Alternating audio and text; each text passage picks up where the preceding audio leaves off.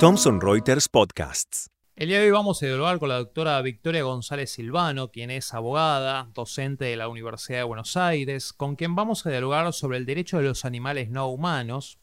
Y justamente con la doctora hemos estado conversando largamente antes de, comenzar esta, la grabación de esta entrevista y nos planteábamos justamente la diferenciación entre lo que era el viejo código velesiano y el nuevo código y el trato que tiene sobre la capacidad y el concepto del animal. Doctora, ¿nos contaría un poco para ampliar ese concepto? Bueno, si bien voy a, voy a admitir que yo soy una enamorada todavía del código de Vélez, como casi todos los de mi generación, eh, el código de Vélez habla de los animales, obviamente habla de los animales y de los animales no humanos, pues nosotros también somos animales. Esta es la primera definición que tenemos que tener y no la dice el código. ¿no? Animales somos todos, pertenecemos al mismo reino. Eh, Vélez va a hablar de los animales, pero va a hablar justamente de los animales y de los actos que producen los animales y de la responsabilidad. Los va a cosificar, pero va a hablar que son semovientes y va a hacer esa pequeña diferencia. El nuevo código lo que trae, que ya no es tan nuevo, pues ya tiene unos cuantos añitos, este, lo que trae es que deja esa categorización de los animales, casi no habla de los animales, hasta eh, el usufructo, en el usufructo habla de usufructo de animales, sí en la parte de responsabilidad, por supuesto, ¿no? Y se saca la categoría de semoviente. Y si vos te fijás en la primera, cuando habla, habla de la persona humana, y obviamente después habla de la persona jurídica. Esto me genera una duda, una duda que siempre quiero pensar en positivo, ¿no? Que es cuando pensaron el código y hablaron de la persona humana, ¿es porque pensaron que había otra persona que no era humana? ¿Por qué hago este planteo? Porque realmente el tema en las modificaciones del código sobre darle un estatus especial o de persona jurídica a los animales no humanos estuvo planteado y se plantearon en distintos lados. Y la misma que Melmacher dijo, no nos animamos a entrar en ese tema. Entonces, bueno, el tema de los animales estaba planteado para que se los consideraran personas uno dice, ah, no, yo no quiero ser lo mismo que un animal. Y acá comenzamos a pensar, ¿por qué no queremos ser lo mismo que un animal? Pensamos que persona es sinónimo de humano, cuando persona es un término normativo en el cual persona puede ser lo que la norma diga que es persona. Por ejemplo, para tener un dato más, las personas de color hasta hace 150 años no eran consideradas personas. ¿Por qué? Porque no, no eran sujetos de derecho. Y uno puede decir, Ay, pero tenían derechos, obvio que tenían derechos. Y los animales no humanos también tienen derechos. El tema es, ¿la legislación positiva me los reconoce o no me los reconoce? Esto es lo que dice en sí el código. El código civil hoy no reconoce, habla que los animales no humanos realmente son cosas. Y hoy la sociedad y toda la legislación comparada desde el 2002 ya está en la Constitución de Alemania, dicho que los animales no humanos son seres sintentes y sensibles. ¿no? Y ya en el 2012, la Declaración de Cambridge de los neurocientíficos establece que los animales no humanos son seres con sintiencia, ¿no? esa palabra americana que se ha traducido, con sintiencia y con conciencia, aquellos que tienen sistema nervioso central, específicamente hablando. Entonces, ya tenemos científicos que dicen una cosa, tenemos legislación, y no solo alemana, tenemos este, el protocolo de Lisboa, el Estatuto de Cataluña, eh, legislación en París, que habla sobre la sintiencia y sacarlos de ese estatus de cosa. ¿no? Acá en la Argentina, en 1953, 54, eh, perdón, eh, se, se, legisla la 14346. La 14346 es una norma penal en la cual lo que nos va a decir es, los animales son víctimas. Y todos sabemos que para ser víctima hay que ser persona. ¿Por qué? Porque somos el sujeto pasivo de la acción. Es al que se le comete el delito. Es el que es matado, es el que es robado, es el que es violado. La 14346 es una ley específica que está dentro del Código Penal y habla sobre el maltrato y la crueldad hacia los animales. No, no decía animales no humanos, habla de animales. 1954 es lógico que hacer. Entonces, ya vemos que el Código Penal tenía una postura mucho más avanzada al Código Civil de la misma época. Entonces decimos, bueno, era lógico que los animales no son cosas. Todos sabemos que no son cosas. No los podemos romper como una silla o una mesa, ¿no? No obstante, hay quien va y le pega un hachazo igual. Esto no es una realidad. Entonces, la pregunta es, si los animales no son cosas, ¿qué son? ¿Sujetos de derecho? Y la pregunta es, ¿por qué no? Y los sujetos de derecho, sería la pregunta que uno se dice, tienen este, derechos, o vaya la redundancia, y obligaciones. Y ahí la pregunta viene de nuevo. ¿Pero no hay sujetos de derechos sin obligaciones? Y la respuesta es sí. ¿Y cuáles? Y las personas por nacer, los niños, las personas con capacidades diferentes, eh, una persona que haya perdido su capacidad mental por algún accidente, no por eso dejó de ser persona. Y sin embargo, no tiene ninguna obligación. A, nivel internacional podemos hablar de que hay libros, un libro sagrado que ha sido eh, declarado sujeto de derecho, hay un río que es declarado sujeto de derecho y la naturaleza por la constitución de Ecuador es sujeto de derecho. Y que yo sepa, ninguno de los tres tienen obligaciones. ¿no? Salvo que consideremos que un huracán es una obligación de la naturaleza, que no creo que queramos eso. Entonces, hay entonces la pregunta que tenemos que hacernos desde el derecho. Aparte de modificar el código civil porque ya está viejo, hoy por hoy ya está viejo y necesitamos modificarlo. La pregunta que nos tenemos que hacer es, ¿los animales no humanos pueden ser sujetos de derecho? Sí, pueden ser sujetos de derecho. Ahora, ¿Qué derechos les vamos a reconocer? Bueno, ahí entra en juego la capacidad. Y ahí vamos a tener que plantear es qué capacidad tienen y a cuáles. Por supuesto, yo voy a plantearle a todos, ¿no? Y algunos dirán, esto sí y esto no, y esto es una discusión de qué sociedad quiero y no qué código, y dentro del código qué sociedad quiero también. Pero lo que sí tenemos en claro, que va a ser la capacidad. Van a necesitar un custodio responsable para poder manejarse. Y también va a haber animales no humanos que no van a necesitar ni siquiera custodio responsable, porque su derecho va a ser en que no nos metamos con ellos, como sean los animales autóctonos. Hay animales que tienen, por sus características, su derecho a ser libre y a vivir en su espacio, y nosotros a no meternos en ellos.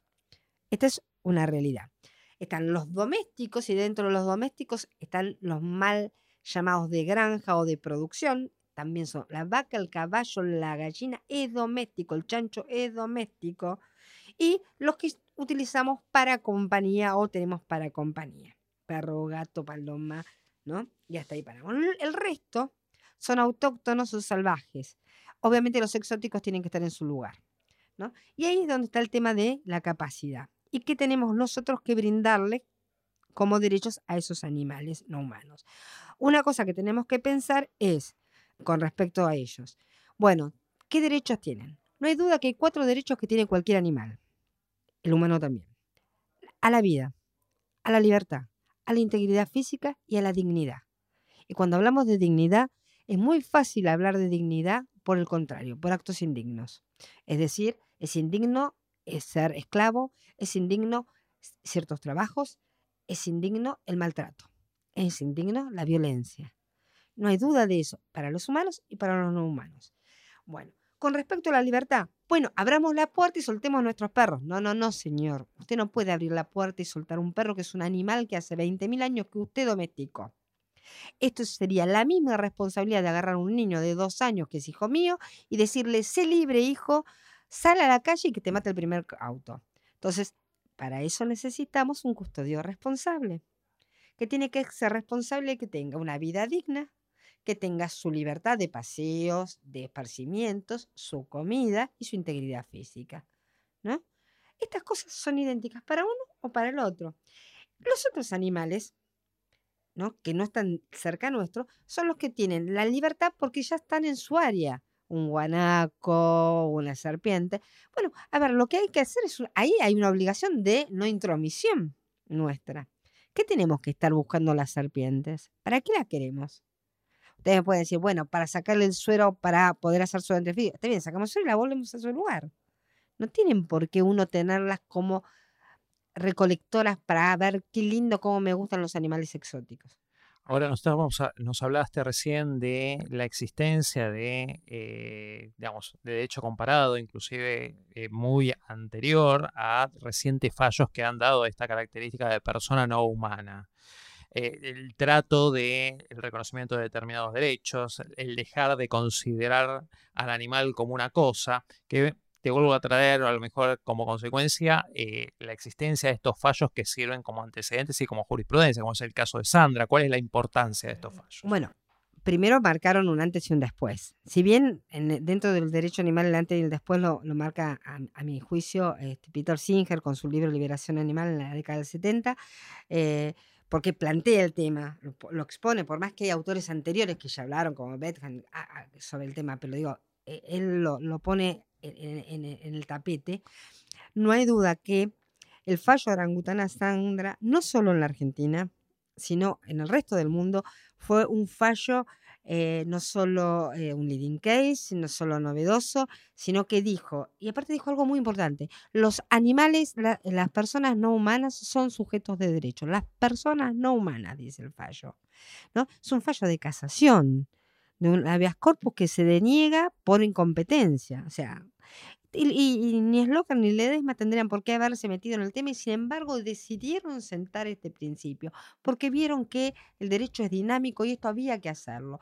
Esto da como precedente no solo el amparo que posteriormente hace AFADA con Gil Domínguez, que son este, las partes, eh, sino también eh, el fallo de Cecilia. Cecilia es la chimpancé de Mendoza.